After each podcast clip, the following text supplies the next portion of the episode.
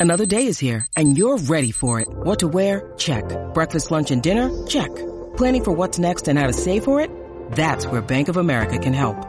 For your financial to-dos, Bank of America has experts ready to help get you closer to your goals. Get started at one of our local financial centers or 24-7 in our mobile banking app. Find a location near you at bankofamerica.com slash talk to us. What would you like the power to do? Mobile banking requires downloading the app and is only available for select devices. Message and data rates may apply. Bank of America and a member FDIC. On this episode of Narcissist Apocalypse, we talk with an abuse survivor named Holly. And Holly was married to a very deceptive narcissist who, when desperate enough, would have been capable of anything. It's a story of divorce, co parenting, and finding yourself again in the aftermath of long term abuse.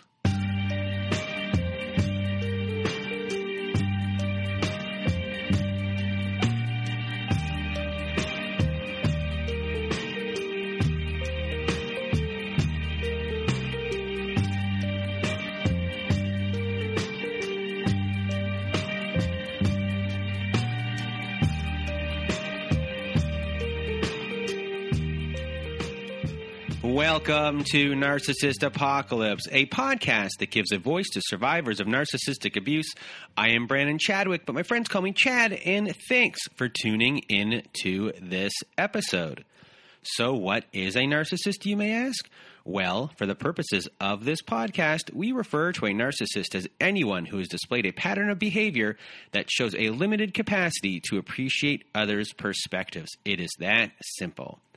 And now, before we get to our episode with Holly, I just wanted to thank everyone in the Narcissist Apocalypse community for listening to the show, and also to tell you that we are excited that we are now offering high conflict parenting courses that can be found at narcissistapocalypse.com slash courses. Yes, we have partnered with an online parenting company, and many of the courses we are offering were created by Bill Eddy. And if you have listened to our episode last year with a divorce lawyer named Helen, you'll know that Bill Eddy is an expert in dealing with these individuals in court, and he's now helped create many parenting courses to help you through divorce and to help support your children too.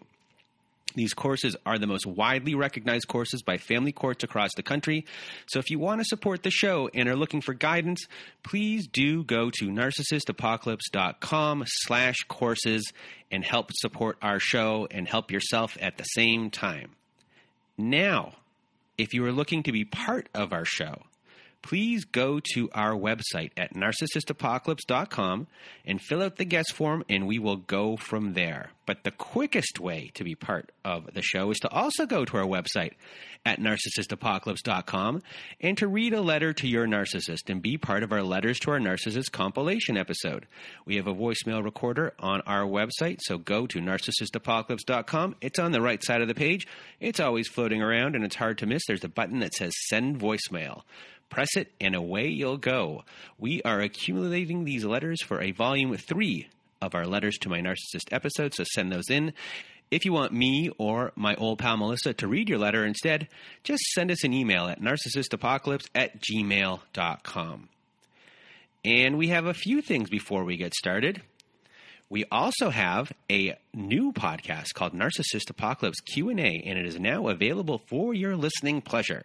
Our first 7 episodes have been released. Our last episode was with Tali Kadosh and we discussed shoplifting and narcissistic abuse. It was a great episode and we have fantastic feedback on that one so far. So if you want to support this podcast, one of the many ways is to hire a therapist or coach from our directory like Tali Kadosh at abusetherapy.org. So if you are looking for a therapist or a coach, please do go to abusetherapy.org. And if we don't have someone in your area and you're looking for someone who is area specific, please let us know and we will help find someone for you. Using abusetherapy.org also helps support our show. We have so many things that are helping support our show these days. Another one is our Patreon. Yes, we started a Patreon. If you want to hear episodes that never made it to air or follow up episodes with former guests and much more, join our Patreon. We'll be releasing new content on there every week. So to help support the show once again, become a patron of our Patreon at www.patreon.com slash narcissistapocalypse. And we have more things going on. We started a YouTube channel, everyone. Yes. And we started making fun pop culture narcissist based videos. The last one was on the top five narcissist types of the coronavirus pandemic. And we'll be leaving a link to that in our description. And now I have probably gone on too long with all of this stuff. It is now time for me to get out of my own way and your way. Here is my conversation with Holly. Hello, everyone. Thank you for showing up today. This episode of Narcissist Apocalypse with me. I have Holly. How are you? Yeah, I'm good. How are you? I'm great. Thank you for being here with us today. And I'm just going to get out of my way and your way and give you the floor. All right. Well, thank you again for the chance to to tell my story. Um, I am uh, uh, the only child of uh, two parents who probably got married too young, and I end up ended up being a child of divorce. Um, very sensitive kid, um, very introspective, and um, and I think uh, that's sort of where I come from as a as a person. Um, I, as we talked about before, I probably dealt with PTSD for uh, a while and not really knowing what it was. But the background here is that um, with the man I married, this was somebody that was essentially my first real boyfriend. Um, I was a late bloomer, so I was like 25 years old before I moved in with this guy. And I thought I was smart. I thought I knew what I was doing. I was taking my time. I was not going to make the mistakes of my parents. Um, I felt that I understood myself. Um, and I remember in the beginning of this relationship, um, he, uh, the man who is my now ex-husband as of September, um, did a, an amazing, um, you know, love bomb on me. Uh, he was absolutely going to fix everything in my life, even though I really didn't want him to. And I would sometimes ask him, you know, slow down. I really, you know, this is my life, right? Um, but he made a, a ton of promises, um, one of which was having children and having a family. And that I think really hooked me because then I thought, wow, if he's saying he wants to do that and he seems really in, in on it, I mean, he's really excited about it, surely that means this is meant to be. um, and you know from from there on uh, he he was able to to keep this act going uh, and helped me think that he was the most wonderful man on earth, uh, the most intelligent, uh, the most even keel, the most everything. I, I mean, I really put him on a pedestal. And uh, I'd say within about, I don't know, six months to a year, um, I started noticing that he was a bit more flat in affect. You know, he was a little bit bland. He didn't seem to respond uh, very much when I would be upset or worried by something, or if I wanted to talk to him about something that bothered me. Um, over time, my being an open book, um, sharing with him all my worries, fears, excitements, dreams, uh, ambitions, you know, embarrassing moments. I mean, I was a t- complete open book, and over the years, uh, he basically went from, you know, being you know, mildly, you know, uh, entertained to uh, to just uh, totally ignoring me. Uh, you know, not even looking at me when I would talk. Uh, not answering questions. We would have these conversations that were totally one-sided because I would I would say something and wait for him to have something to say, and nothing would happen. And, you know, in normal conversation, you think that means keep talking. well, that's not what it meant. It meant he is not there. He's not listening. And I think over time, um, that really took a toll on me.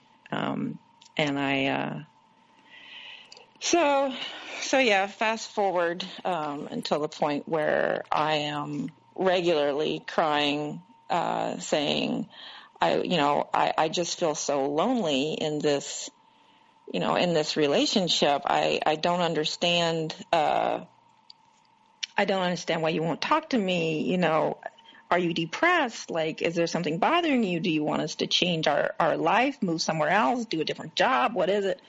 And always, uh, you know, I kind of got this uh, brush off, like I was an idiot and I was incompetent, which, you know, these are themes that uh, that got bigger and bigger themes in our marriage. Um, that I was, when he would call me lazy, I was self-absorbed. He'd make these motions uh, with his finger going around the circumference of his head while he's saying "choo choo," meaning I am, you know, the, I think the world revolves around me. Um, just lots of insulting stuff. I was incompetent. I was weak. I was overly sensitive. I mean, you know, I I came to sort of believe these things. Um, so it, it, came to a point where I, I, was so very, very lonely and and didn't understand why I couldn't reach him. You know, a few years uh, even before we got married, I, I had noticed this pattern, and I said, you know, maybe we should just take a break. And he would say, "Oh my God, that's awful. What are you thinking? You're, you know, that's crazy talk." Um, so I always assumed that meant, oh yeah, keep going. You know, this is he's just uh, having hard, hard time expressing his emotions or whatever. Well, so, so, you were always making excuses for yeah. the behavior, and yeah. is that one of the reasons? Maybe was he was the I still the idea that's in front of you, or the, maybe the dangling carrot of having a family and uh, creating this life that you uh, believed uh, at the right. beginning of the relationship? Yeah. Uh, very much so. And I think the way I've described it before is that I very consciously, every day of this marriage, um, consciously sort of asked myself, is what's happening right now so bad that I can't do it anymore? Or would it make sense for me to even, you know, take some kind of drastic measure and propose that, you know, we, I want to stop you know, is it that bad and, and what's the trade off? And always it came down to my family. And the second thing was, was my love and belief in who he was.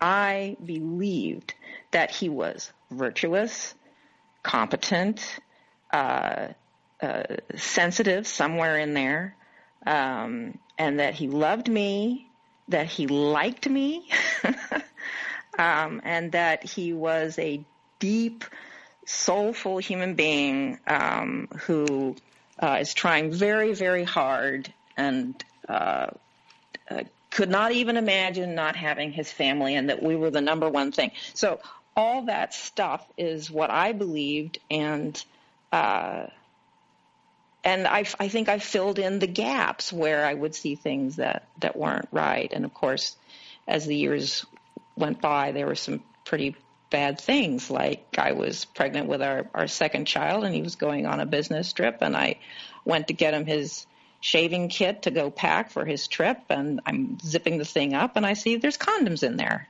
Well, I'm pregnant. I don't need condoms.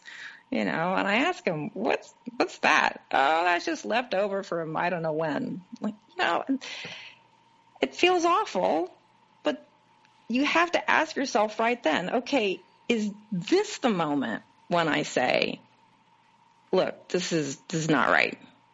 Um, standing there pregnant, right?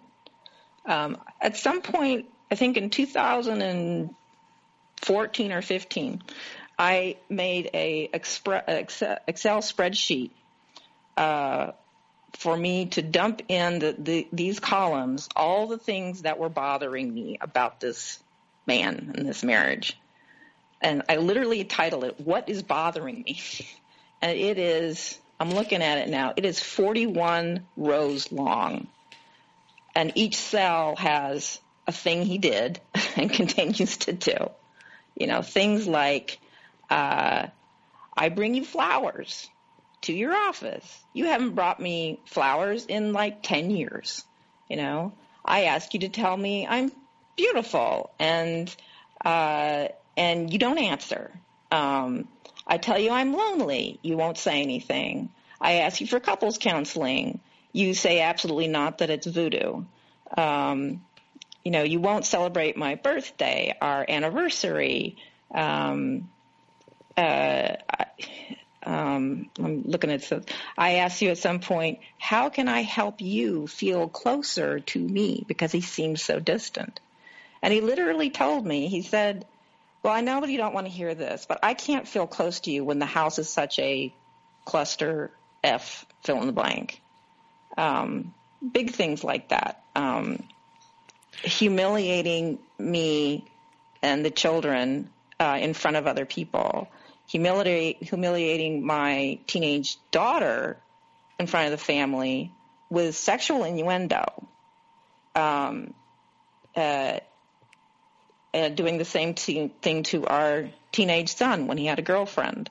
Um, he uh, regularly would tell the story at dinner parties we would have that uh, he told his class that he was teaching, he was teaching a class in cognition and memory, and he wanted to, to make an example of a type of memory um, that human beings have. And he, he bragged that he set it up so that uh, a resident, uh, sorry, a, a graduate student would burst into the class while it was in session.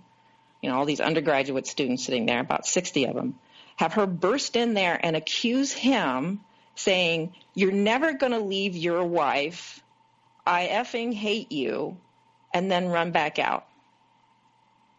So, you know, here, here is a man who is perfectly fine. I'm standing right there telling people, uh, you know, that uh, uh, essentially he's like fooling around. When you need mealtime inspiration, it's worth shopping Kroger, where you'll find over 30,000 mouthwatering choices that excite your inner foodie. And no matter what tasty choice you make, you'll enjoy our everyday low prices, plus extra ways to save, like digital coupons worth over $600 each week. You can also save up to $1 off per gallon at the pump with fuel points. More savings and more inspiring flavors make shopping Kroger worth it every time. Kroger, fresh for everyone. Fuel restrictions apply. So, um, so when you got together with him and all that, all this stuff is going on, okay. I ha- I guess one question for me is, what is your belief about what love is? Hmm. At that point or now? Uh, back then. Back then. Um, I think for me, uh, I think the love that I felt for him, I assumed he had for me. So I think part of it was this projection. Love to me was, you know, this person that I loved. but um, I think at the time I thought love was putting up with me. Um, I thought it was, um, you know, continuing to uh, you know, show up for meals and go to a movie with the kids and and interact at some level. Um, I thought love was uh, if things got really, really, really bad for me, and I was really, really, really upset, that at some point he would show up and and hug me and say it's going to be okay. But of course, over the years, I got less and less and less of that, and a lot more of, you know, silence. So yeah, what was love? Um, I I think I had a a pretty bad role model in my father, who was very very distant as I grew up, and um, I don't know. Maybe I thought I I did think a lot about the the unit, the the couple as a unit, and that they are more than the the sum of their parts. You know that it's not just one person; it's two people forming this this uh, this entity that that has you know it it has a, a, a journey, a future, you know, to follow, and that making plans for going on trips or making plans for renovating the house with some kind of expression of we belong together kind of thing. And uh, you know, at, at the end of the day, I, I started realizing that's just not hard. that's that's not exactly bending over backward for your the love of your life. Um, so my perspective is actually uh, that uh, the narcissistic person. Um, and this guy, I think, with um, all the what turns out to be criminal behavior um, over the years and a lot of other things I didn't know were going on. Of course, cheating on me for 20 years, married online dating. Um, he probably has another kid. Um, I mean, this this guy turns out to be a complete um, opposite of anything I thought he was. So I'm going to say it's it's it's actually he took a a, a, a much more um, insightful, emotionally intelligent person and uh, tricked her essentially. I think really, I remember in the beginning, I was very reticent. It took me four months to, to, at, at the end of the date, let him kiss me. I just would really was wanting to go slowly. So he, so, so, he, he really played up everything that oh, yeah. you wanted and knew exactly what it would take to get you. Yep. A- and then it just disappeared and then he really and then he created um, thoughts in your head that you started to believe about yourself. Well, he's he's incredibly incredibly covert about it. So, um, and I think one of the things uh, to my disadvantage is I think uh, I believed in order to be in a loving relationship, I need to be completely honest.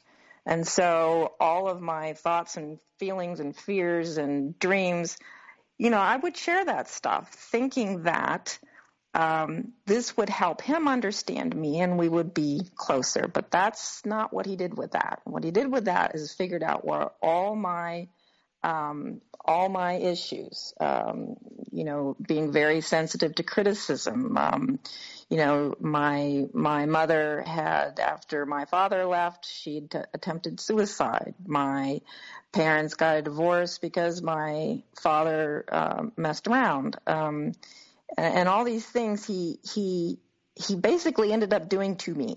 And I think it's because he knew that these were the things that truly um, would undermine me.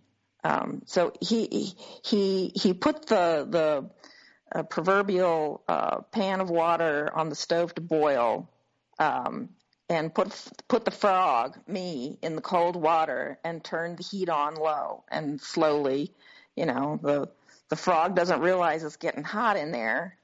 And by the time the frog figures that figures it out, like I figured it out, um, things were pretty painful. um, and I my goose is cooked, as it were. So I really think uh, it was a masterful snow job, um, and uh, and masterfully knowing me and knowing what what to do to. Um, you gave him a blueprint, and then yeah. he took that blueprint and yeah. he did his worst. He did his worst, and the thing is, I think he does it to everybody. Um, so. Uh, yeah, so the criminal behavior too. He defrauded the federal government, and there were just there's an entire life that he lived that I did not know he had. You know, this is a guy that probably had so much extramarital sex. Um, so, you know, this is a man I was faithful to for 25 years. Um, but he was the exact opposite and could explain anything. Um, and I think my, my, we all, my children and I both felt like if we didn't go along with whatever he had to say, he would criticize and insult us, and we would feel we would feel like we were the idiots, and so we might as well, you know, pull ourselves together uh, to for, so that doesn't happen. So he can be incredibly, um, he he can be incredibly malevolent, mean, insulting, and cruel. Um, so. Uh, so, I mean, I think part of the story I really wanted to tell here is actually how it got out. Okay. Um, and and uh, I don't know if I when I wrote this down and thought about it, I realized that there were a few several parts to it. Um, and part one is me waking up slowly, realizing what kind of situation I was in, what kind of marriage I was in. And part two was a couple of turning points for me where when I just uh, something clicked for me. And then part three was I realized I needed I needed to get a plan I needed to get him out of the house, and I needed to to start getting my resources together to get a divorce, and then telling him to get out, uh, and then um, leaving because he wouldn't leave, and protecting myself and building my future. So these are all parts of this uh, the odyssey over the last four years um, for me. So, um, so I've described a little bit about the waking up point, um, making a list of the things that were hurting me, and looking at it on paper and saying, "Oh my God, that's pretty bad." Um, I started getting horrible panic attacks somewhere in the middle of this, so I took myself to the therapist and the psychiatrist, and I said, "If the if if all I'm able to do is to fix myself so I can fix the marriage, then that's good enough. But of course, um, going to don't going to therapy really opened my eyes. Um, I worked really hard on the marriage, all those things that people tell you to do to keep your marriage alive, like make date nights happen and and plan parties and do things to to do things together. But um, and the more I did, uh, the turning point for me was that the the more I did, the healthier I got. Um, the fewer panic attacks I had. He got worse. He got more distant and critical and insulting. Not just me, but started really laying into the kids, calling us names, all the things I talked about. Um, uh, um, yeah, sexually things got a lot worse and a lot more, um, uh, I would say, abusive. Um, and uh, the day that he, um, I think one of the the big turning points was that he told me that he gotten caught at work forging a document, uh, and uh, I I was very frightened by that and uh, listened to him, and then uh, thought about it later and started worrying that, oh, he may be feeling as frightened as I am about this. He may be feeling guilt ridden and ashamed or wondering whether I would stand by him. So, with that thought in my head, I pulled myself together, went to his office to tell him, I'm going to stand by you. I don't like this, but, you know, we're going to weather this together. And I, at some point, I started to cry to, to say that I loved him. And he laughed at me and asked, how would I feel about moving to Singapore or Brazil? So to me, that said right there, that was a turning point. It was like, wait a minute. He's laughing at me while I'm laying myself out and saying, I am willing, you know, to go through this absolute hell because you decide, you decided to do something essentially criminal. Um, so, so I started getting my resources together. I knew at the very least I need to get a lawyer because I don't know where this is going. So I did. I had consultations with several lawyers. I did what they tell, you know, uh, women uh, who are looking to possibly get a divorce, what you should do. I followed the steps. I did my research. I started going through all the bills and the paperwork in the house for receipts. And instead of receipts, I found this porno folder of all those other women and their genitalia and cards that they gave them and underwear and just all this stuff. I also found that he doubled the life insurance on me to $100,000. Not him, just me. So then it's starting to get a little creepy. Uh, yeah. Now here's the thing. When I tell people even just that part, most people don't even believe me. They look at me like this is not this is a little too outrageous, right? Um, furthermore, uh, everybody looks at him that we know that, that looks at him, people that I know, and they think from his outside that he looks like such an affable, normal, uh, sensitive human being. But all of my experience now uh, is telling me it, it is a masterful uh, uh, mask. It is, uh, he is he is willing to hurt people. He's okay with it and he's good at it and he's good at getting away with things. He's a, he's even said that before. You know, whatever I can get away with. Um, you know, somebody else is fished in, he would say, when he would do something that someone didn't know that he had done. He would say, ah, fished in. Um, so it sounds I, like I you were going to be going to Singapore, but you wouldn't have been coming back. That yeah, exactly. Well, the, here's the really scary part: is that when I found the paper um, where he had uh, doubled the life insurance on me, this was right before we were going on a trip to France. So here I was going to be out of the country with this man, uh, nobody else that I know around me, essentially alone. Uh, I, I have thought a few times in the past that that may have been the moment when he was going to see that I have an accident. Mm-hmm. Seriously. Uh, he's also done a lot of things since I left the house. Like he sends threatening mail, uh, you know, anonymous mail. Um, he goes, he gets, he gets into my apartment with the, uh, by, by following the kids into my apartment. Um, so it, the, he's a little he's a little crazy. but I, I, want to tell the story of, of, of, of, getting out of this because um, people have to understand that uh, this kind of person will not uh, cooperate with you. They're going to be as hard ass and as smart and as uh, as cool as they possibly can, whatever it takes to get you where they want you and get what they want out of you. So here we are uh, I found all this out, all this pornographic, and you know he's been having a, a, a, an affair with a woman that he, that he met 20 years ago. Okay, he probably has a kid because I can't even explain. But anyway, so I know all this. I when he gets home from his business trip, I said, "You and me got to go to the park because we need to have a talk."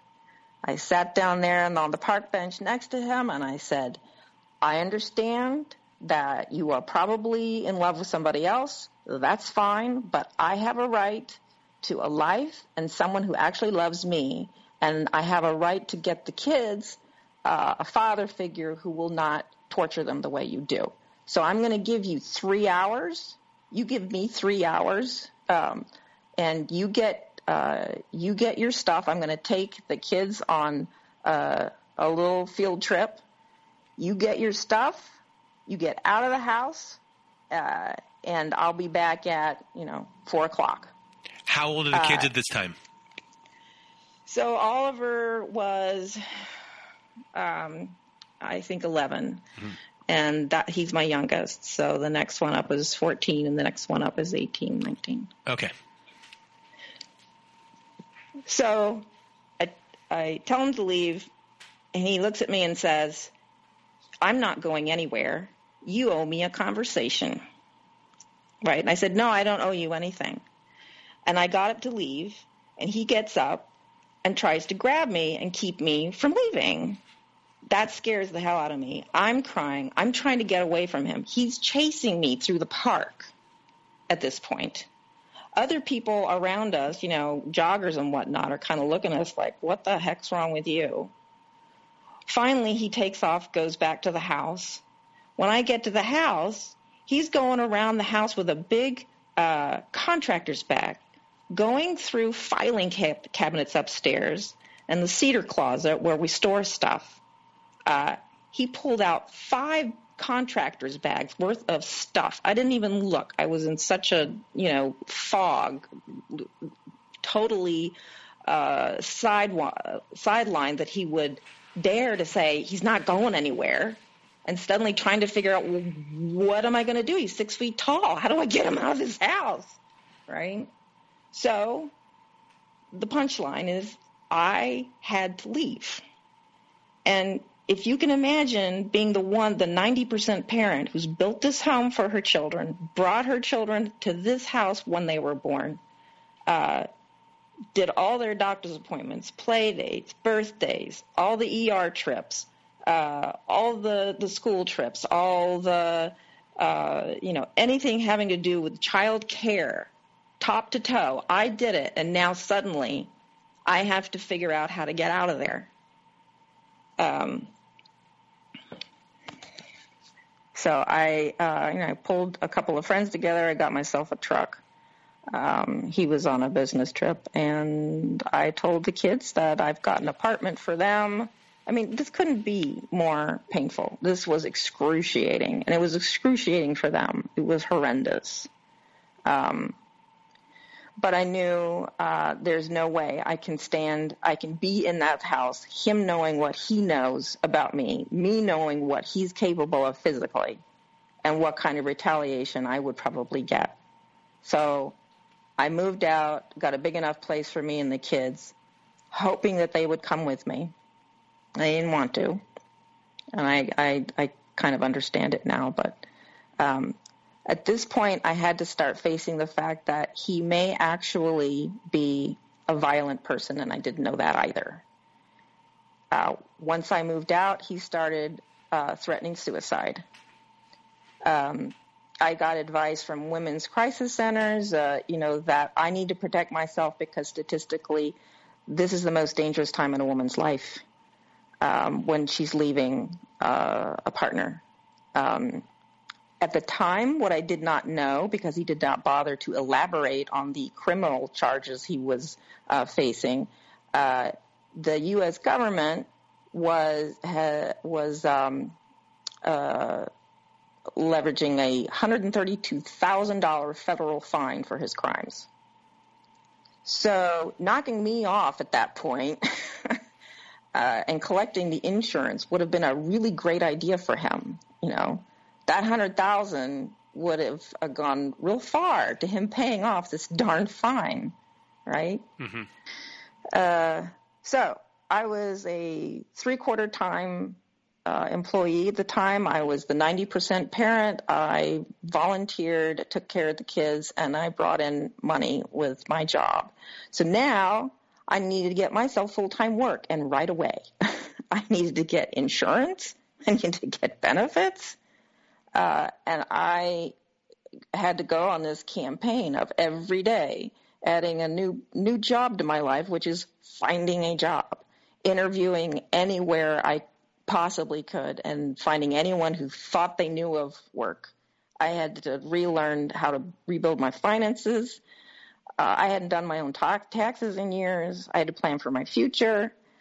Um, and and what I want to say is that I did it it worked. I actually it took me three years, um, but but I made it out of there, and I think this is such an important thing for uh, other people to know is that if you just keep showing up one foot in front of the other, you know, you, you are going to collapse in a bundle of tears and emotion uh, many, many times. But if you can just get up the next morning and take another step, you, you can get out.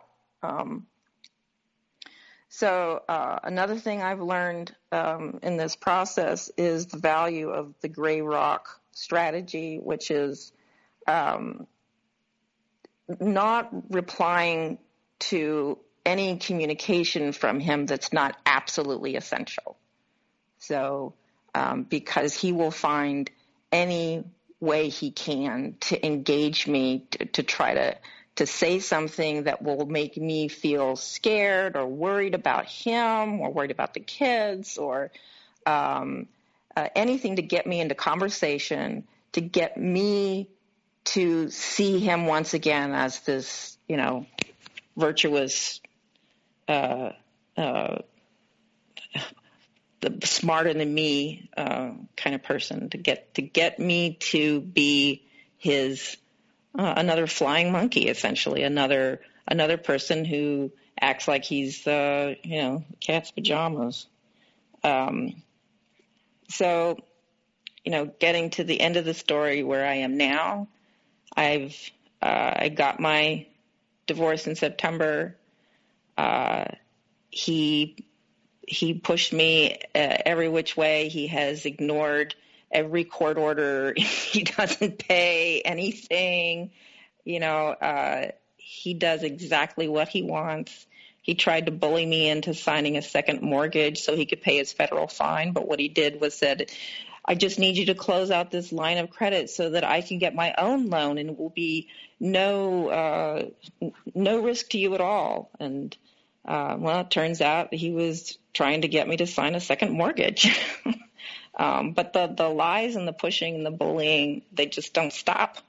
So you have to gray rock somebody like this, or they they really will get you to do stupid things um, for love and for concern, for empathy. You know, having empathy for another person.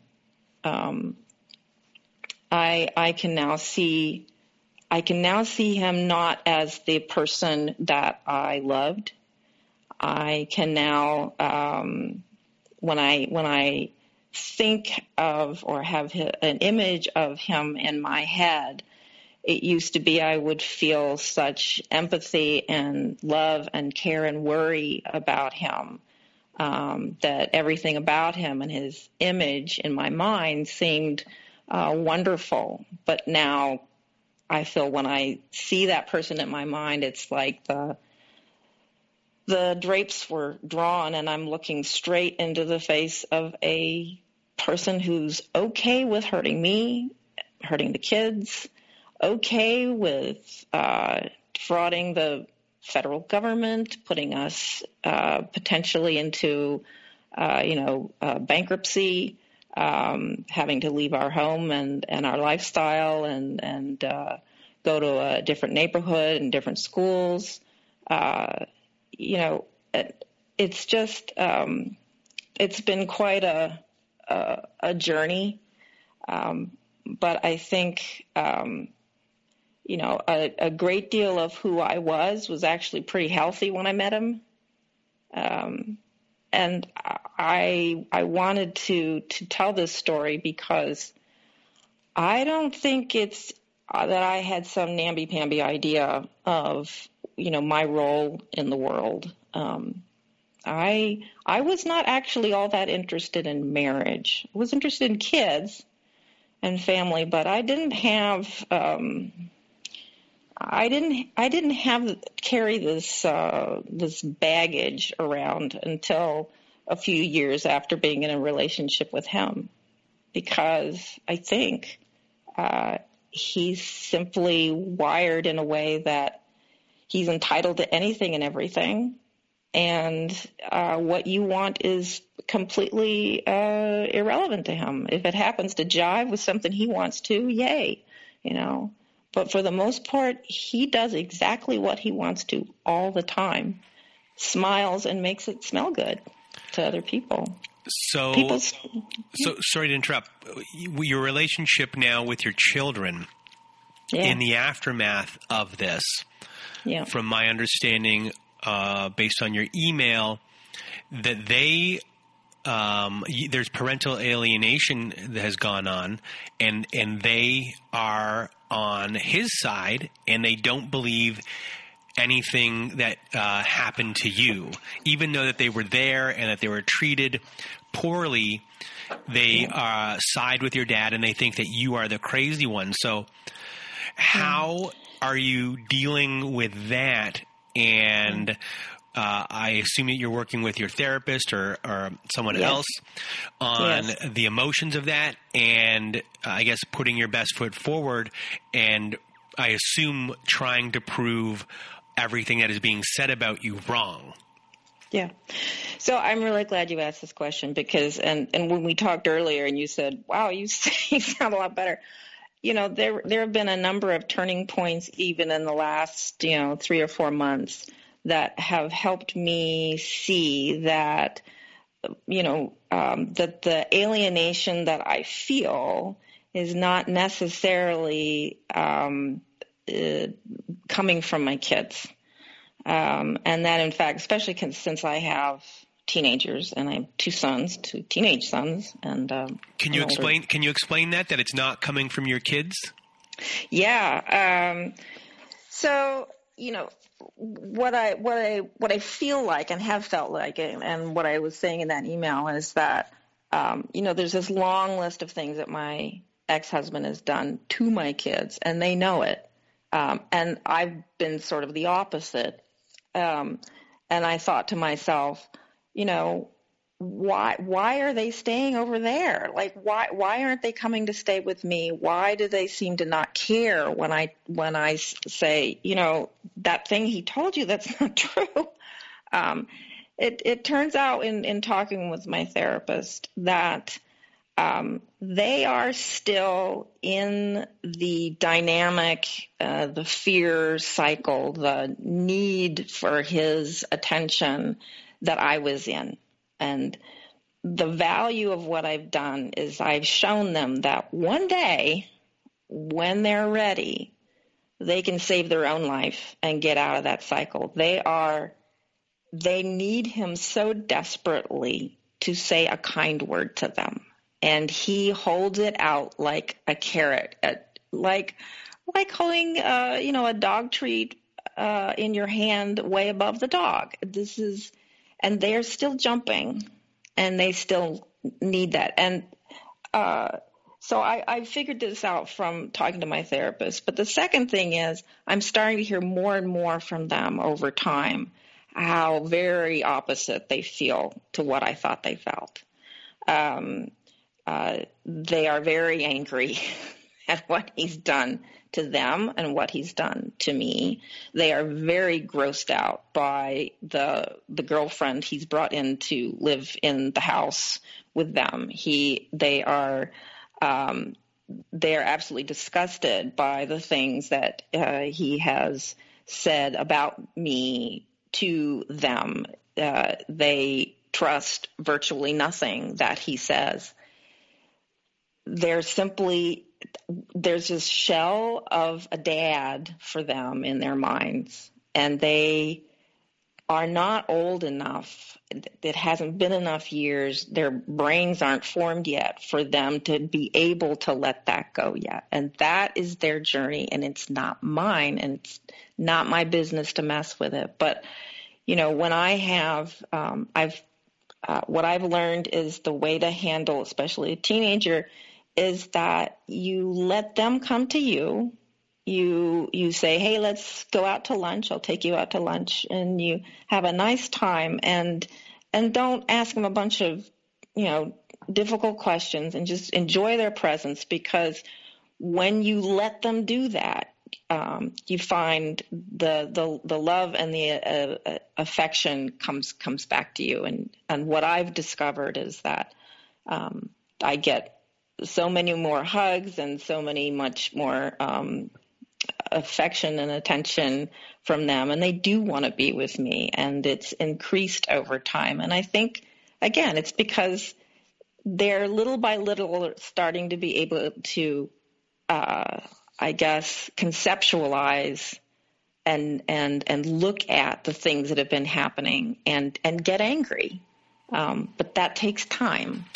Um, and as far as far as your behavior goes, were you uh, saying negative things a while ago about him or uh, complaining, and that's what they saw?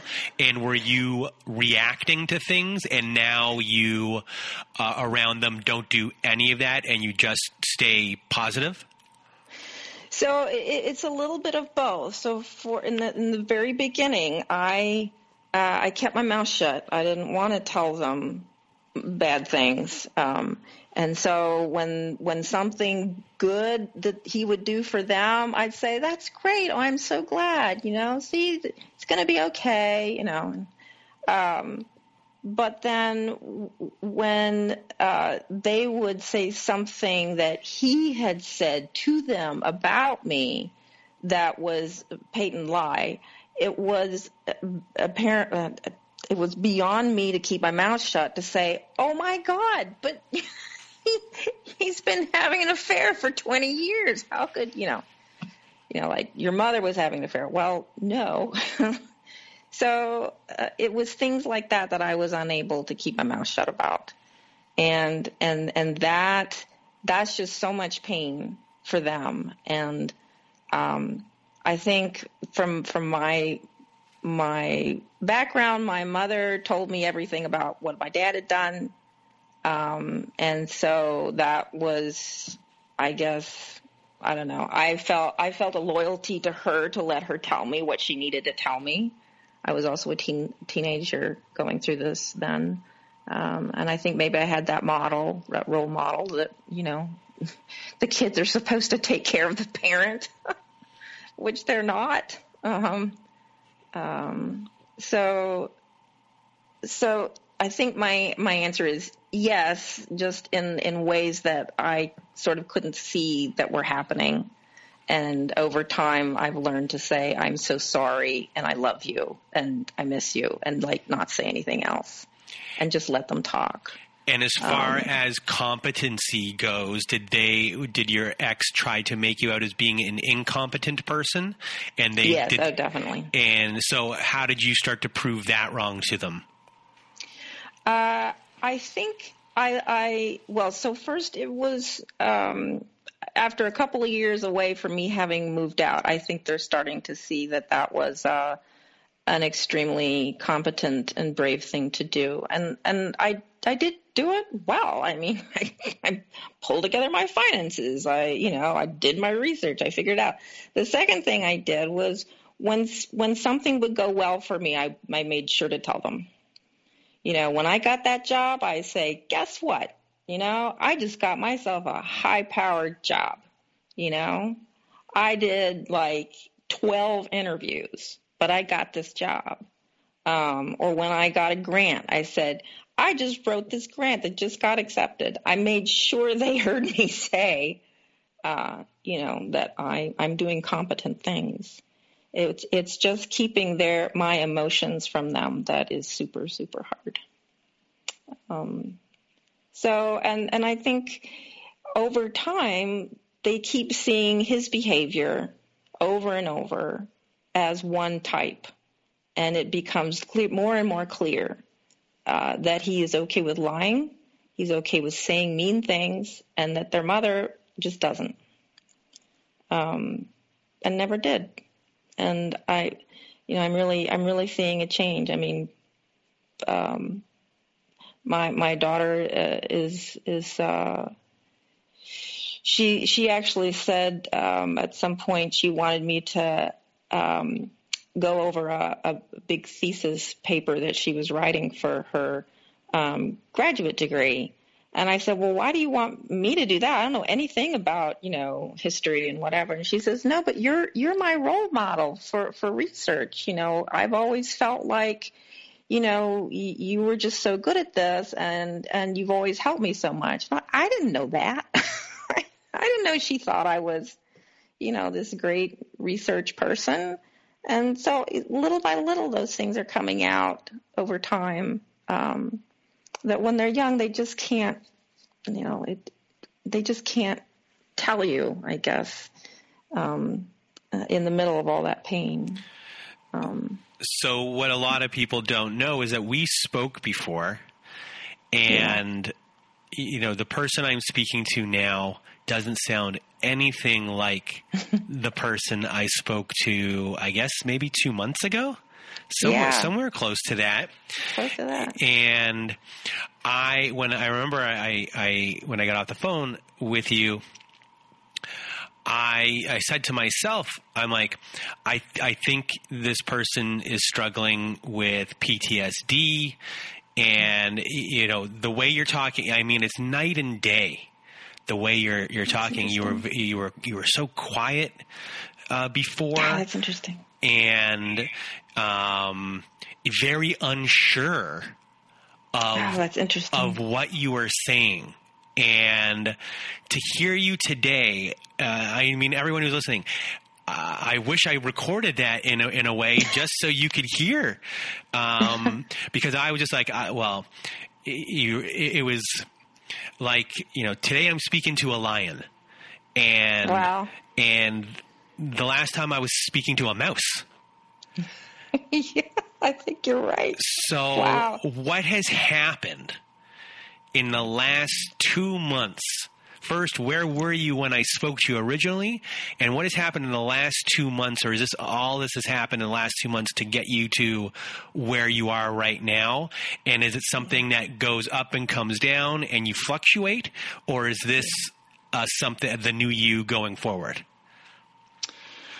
Oh, that's an awesome question. So I, I do think uh, it's it's for many people it's important to remember that you're you're going to have these low points that that because if through PTSD or depression or whatever, nothing looks like it could possibly work ever again.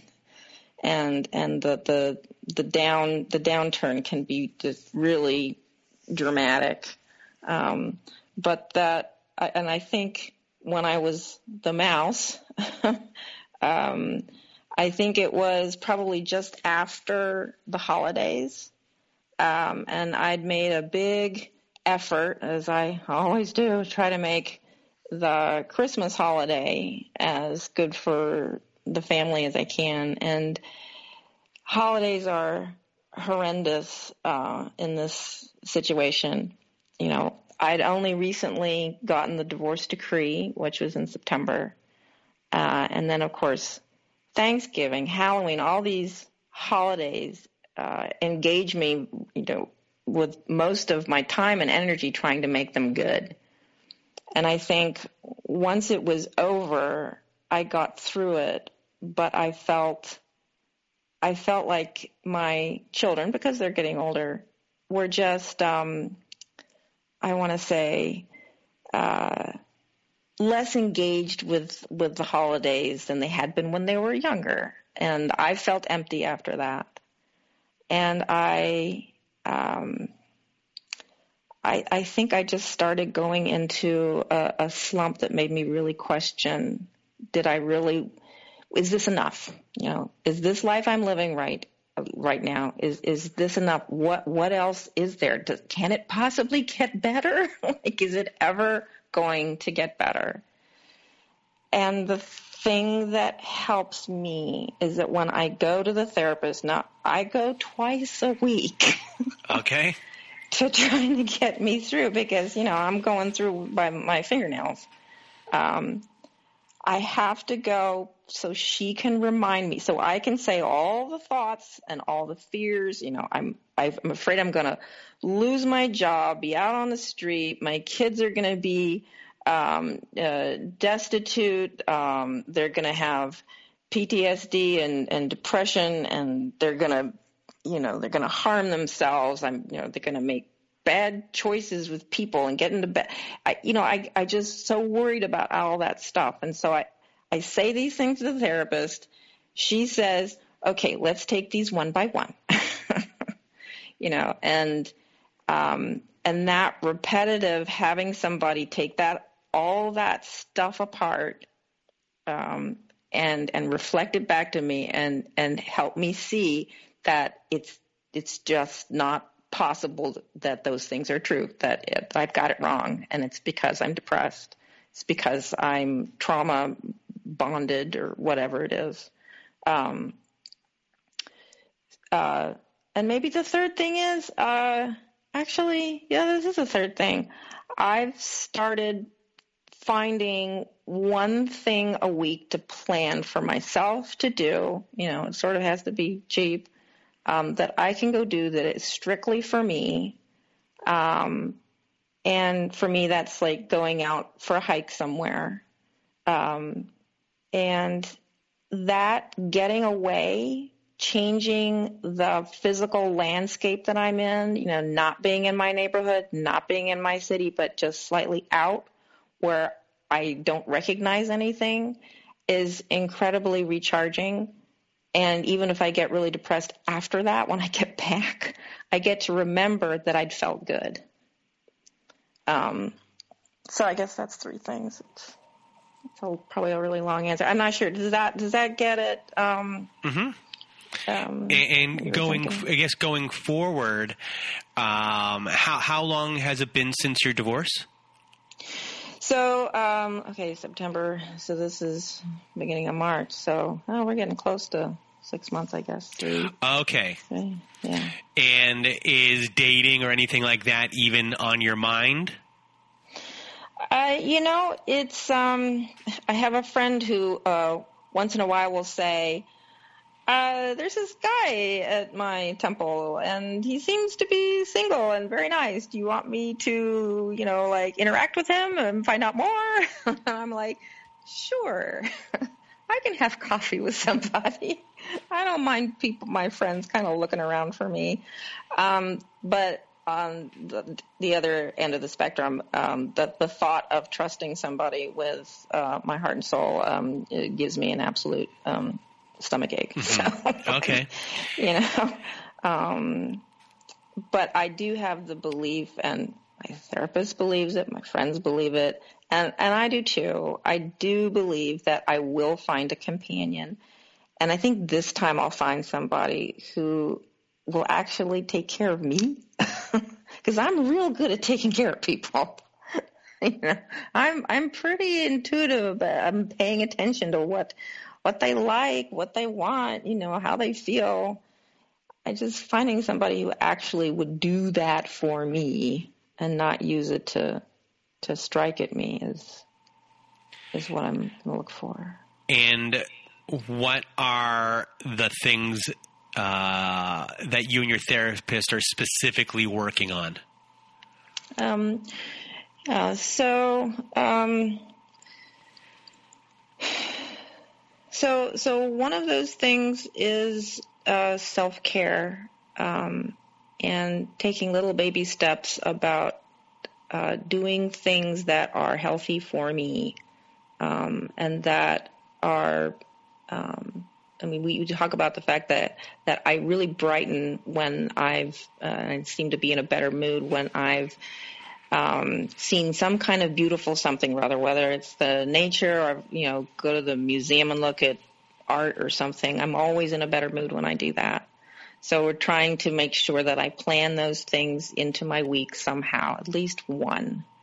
Um, uh, and and then you know more intangible things like um, I I need to remind myself that um, uh, you know that that my kids are actually doing pretty well and that they actually do really love me and that um, and that they we and I and they are are probably going to be fine. You know, I just um, what other things? Um, yeah, I mean, I think that you know, self care and finding your yourself and um, finding what you love, what you like, what makes you feel good, what you need, um, paying attention to being able to say no to things that that don't feel good, um, uh, being able to um,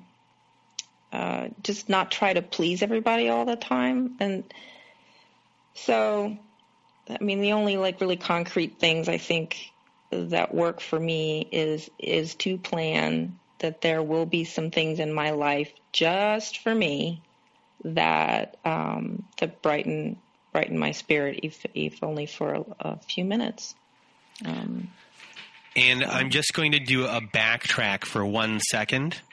Okay. Um, the divorce process that you went through, what are some of the things that happened during the divorce that you were prepared for and weren't prepared for, and what you would do differently uh, if you had to do it again? Right. Well, that's a really good question. Um, the things I would do differently, um, besides getting the divorce a long time ago, no, uh, that would have been one. Um, I think uh, perhaps going gray rock a little sooner and insisting and making it very clear to my lawyer that she is the one to be having uh, any kind of interaction or conversation or email with that I don't want to be seeing any email threads of anything that he said or emailed to her. I don't want to see anything that his lawyer has said in email to her.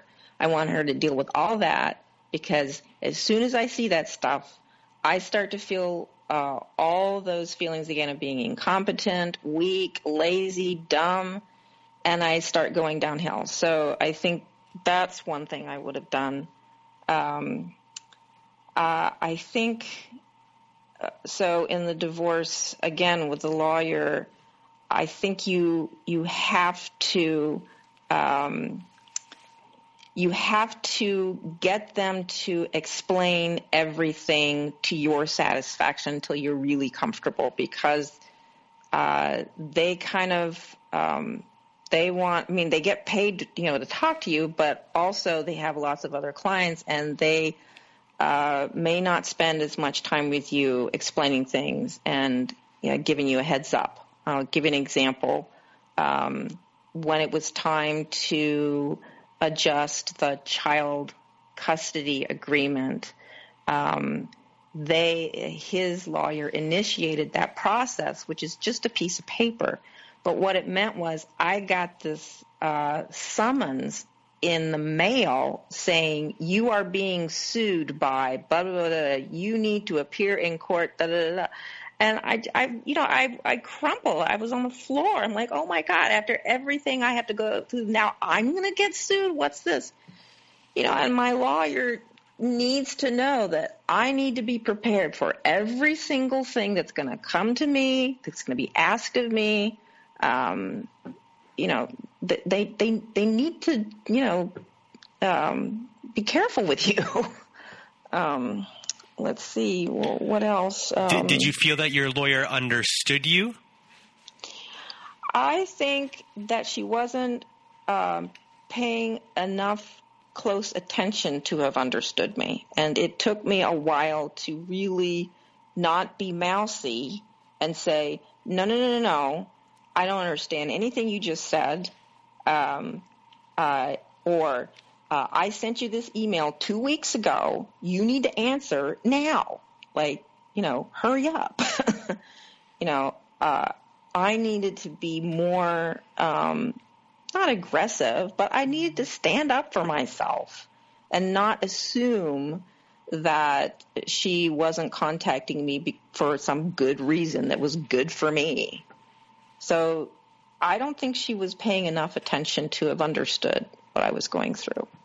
Um, so would you have selected a different lawyer uh, if you had to do it again, or you would have just spoken up more and made things more uh, concrete of what you expected, and that if it wasn't uh, what you expected, then there would you would get someone new. Yeah.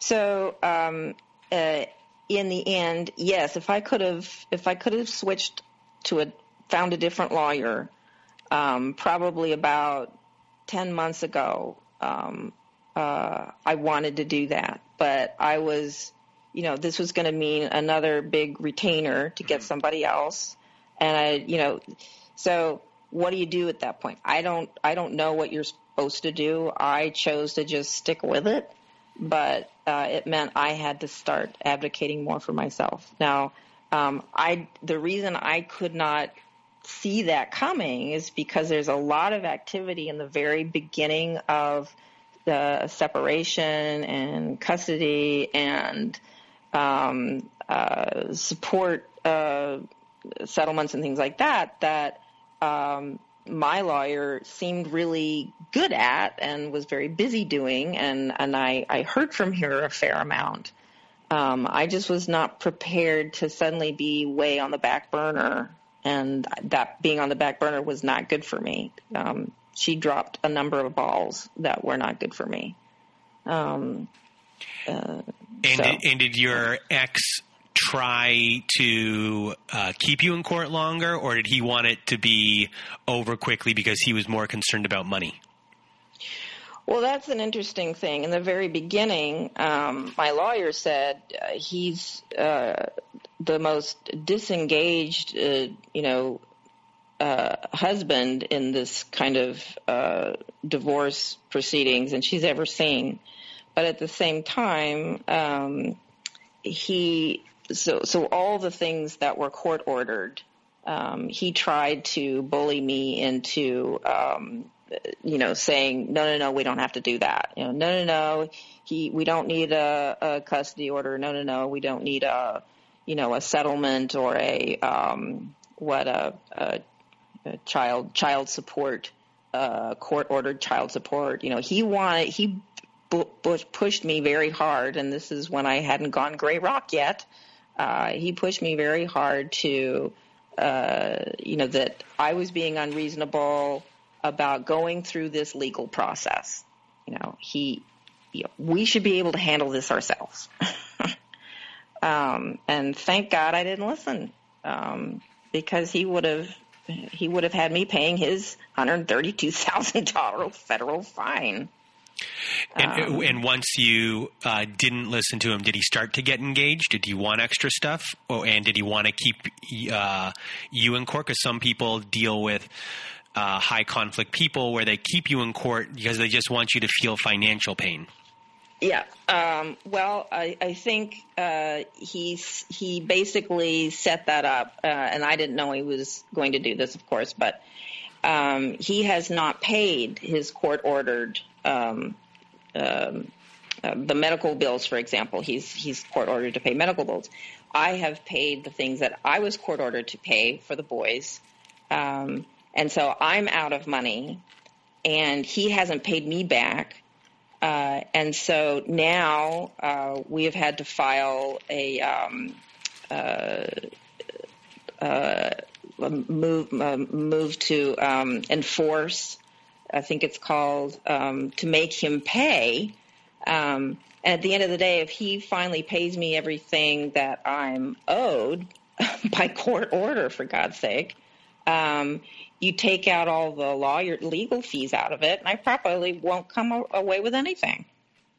Um, so, so this is, you know, and he totally, he, he's doing that because he can. He knows he can do that. He's got a lawyer saying, you know, this will take forever, and they'll have to sue us to get this money, even though you were court ordered to do it. So he knows um, he knows the system, and he, he knows the and, system. and his, in his mind, oh, let's just say I owe her this money. I'm just going to stiff her. Yep.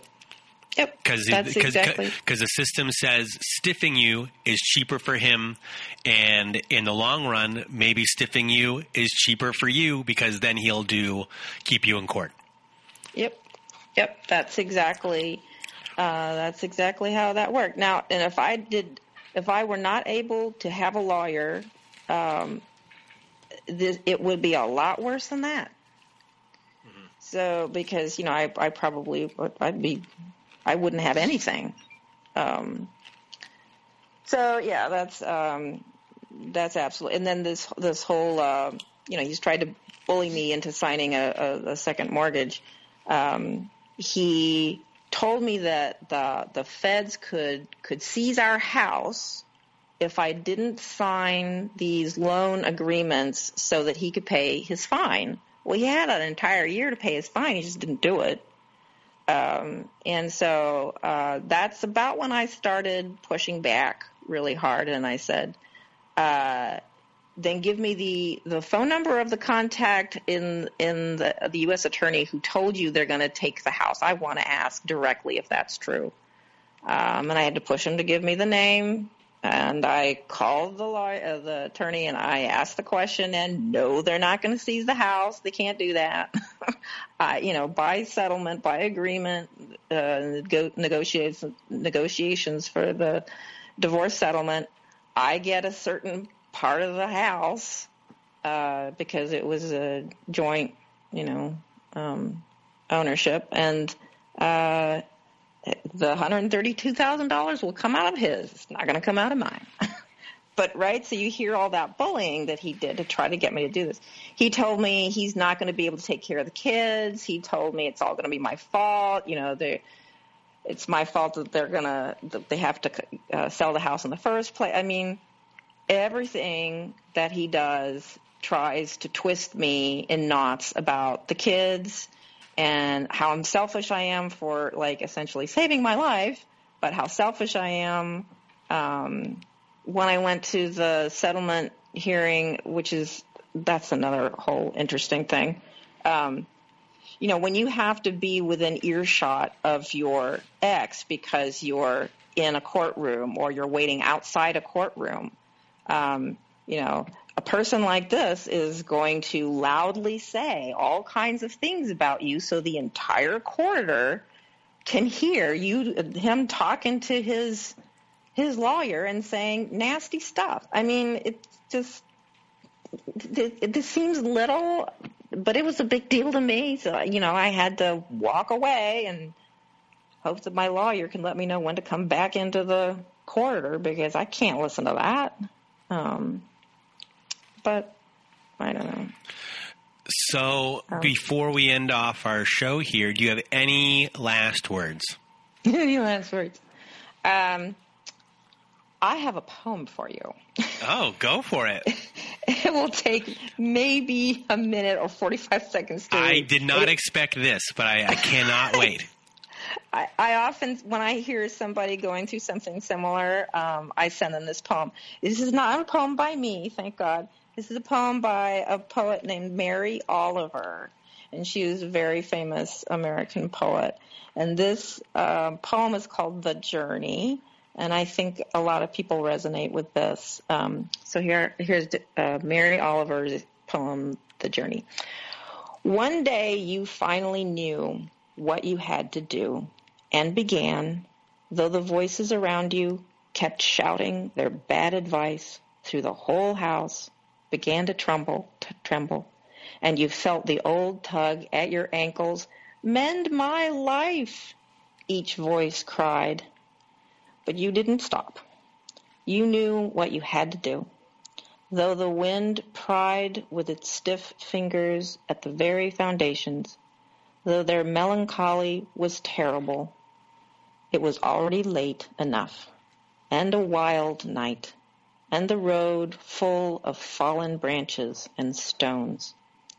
But little by little, as you left their voices behind, the stars began to burn through the sheets of clouds, and there was a new voice, which you slowly recognized as your own, that kept you company as you strode deeper and deeper into the world, determined to do the only thing you could do, determined to save the only life that you could save. There you go. I can't believe this is what's going on at the end of the show. I'm pleasantly surprised. The, the whole, the, my whole conversation today with you has been just a surprise, and it, I have a smile on my face because I know you're going to help a lot of people. And that was a wonderful poem, and I hope everyone out there listened the same way I did. I had my eyes closed and I took it all in. So thank you for reading that poem, and you did it with uh, with gusto. And uh, I just want to thank you for being on the show today and sharing your story, sharing your experience, and sharing your knowledge. And um, I hope to speak to you in the future to keep our conversation going. And uh, for everyone out there who is listening, I hope you have a good night.